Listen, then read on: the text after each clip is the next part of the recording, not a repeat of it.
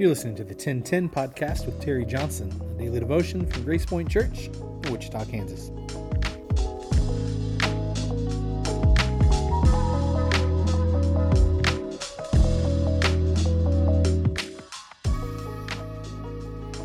Well, hello there. My name is Terry Johnson. I'm a pastor at Grace Point Church here in Wichita, Kansas. Uh, we've designed this podcast to be used as kind of a starting point for your daily devotion. Uh, we're going to keep things short each day, as the goal would be that you could listen to this on your drive to or from work, or just really any time during the day. Uh, we're going to read some scriptures, share a few thoughts, spend some time in prayer together, and really give you an opportunity to truly apply it all to your life. So I invite you to join me in my study each day as I walk through the Bible and explore the different parts of Scripture. Well, hello again. Today is Thursday, February 22nd. Hope everything is going great for you today. Uh, today, we're going to be continuing on in our journey to Easter uh, in our kind of our book study through John. We'll be in John chapter 5, starting a new chapter today. Um, and so let's just dig in and dive in. John chapter 5, verses 1 through 18. After this, there was a Jewish festival and Jesus went up to Jerusalem. In Jerusalem, the sheep gate in the north city wall is a pool there with the Aramaic name Bethsaida.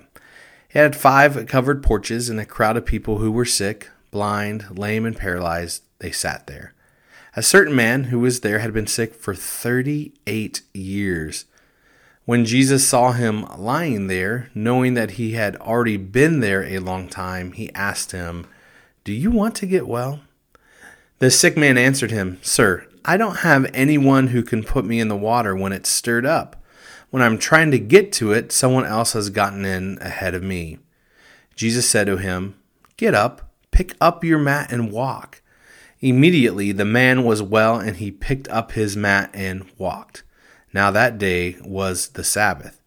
The Jewish leaders said to the man who had been healed, It's the Sabbath. You aren't allowed to carry your mat. He answered, The man who made me well said to me, Pick up your mat and walk. They inquired, Who is this man who said to you, Pick it up and walk? The man who had been cured didn't know who it was because Jesus had slipped away from the crowd gathered there. Later, Jesus found him in the temple and said, See, you've been made well. Don't sin anymore, and in case something worse happens to you. The man went and proclaimed to the Jewish leaders that Jesus was the man who had made him well. As a result, the Jewish leaders were harassing Jesus since he had done these things on the Sabbath. Jesus replied, My Father is still working, and I'm working too. For this reason, the Jewish leaders wanted even more to kill him, not only because he was doing away with the Sabbath, but also because he called God his own Father, thereby making him himself equal with God. So, Jesus' question to this suffering man is a question I believe that he really asks all of us Do we want to be well? Do we want to be healed? Um, do we want to be whole or filled or loved or forgiven or free? And the man's answer is one I think we've all given. Yes, but I have no one to carry me to the water. Other people will get there first. I'm too busy with work. I'm ready uh, to change. I can't let go of the past. I'm too tired. I can't do it. And then Jesus' answer is simple get up. Let's go. Because all of our excuses, all of our doubts are overcome um, by the one who can. We pick up our mat and we follow him. We don't know exactly where we're going but we know it's the direction of hope. See, we really live in a world that's um, it rejects people for many things, and if you really think about this pool, um, and you were to walk near that sheep gate in Jerusalem, and you would circle the pool, um, I think we I can only imagine how busy um, how busy it is how busy people on any given day would have been moving in that area. Um, like today, they probably would care less about that group of um, hurting people and even reject the people seeking um, healing water in the pool. So we have hurting people of all shapes and sizes. They're gathered at that pool, and during like the busy part of the day, Jesus takes the time to notice notice them. And especially one who has been ill for 38 years.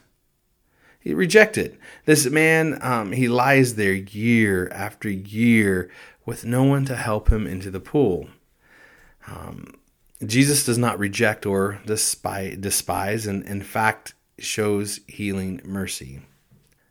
Now, for this act, Jesus is rejected as a rule breaker. The miracle story, followed by a hostile reaction from Jewish leaders to that miracle, it really unfolds dramatically. Not only does Jesus heal on the Sabbath, but he also called God his own Father, making himself equal with God. Um, and for those things, Jesus was rejected and despised. See, during our own struggles, we need to know that we're not rejected or despised. It's because of Jesus' love for us that we're called into a deep, authentic relationship with Jesus. So, our challenge really uh, today from this scripture is to know that if we're broken, if we're ill, uh, Jesus will bring healing to our life. But at the same time, we shouldn't live rejected or despised, but we need to live forgiven and loved, right? Well, hey, as we close today, let's just um, pray together really quick. And uh, it's, uh, again, hope the rest of your day is amazing. So, Jesus, I thank you for the promise that we can be well. Um, God, help us to remember that in this season that you you are our hope, and that we should let that hope be a light to others. God, help us to remember that we're not rejected, we're not despised, but God, we are forgiven and loved. Help us to remember those words.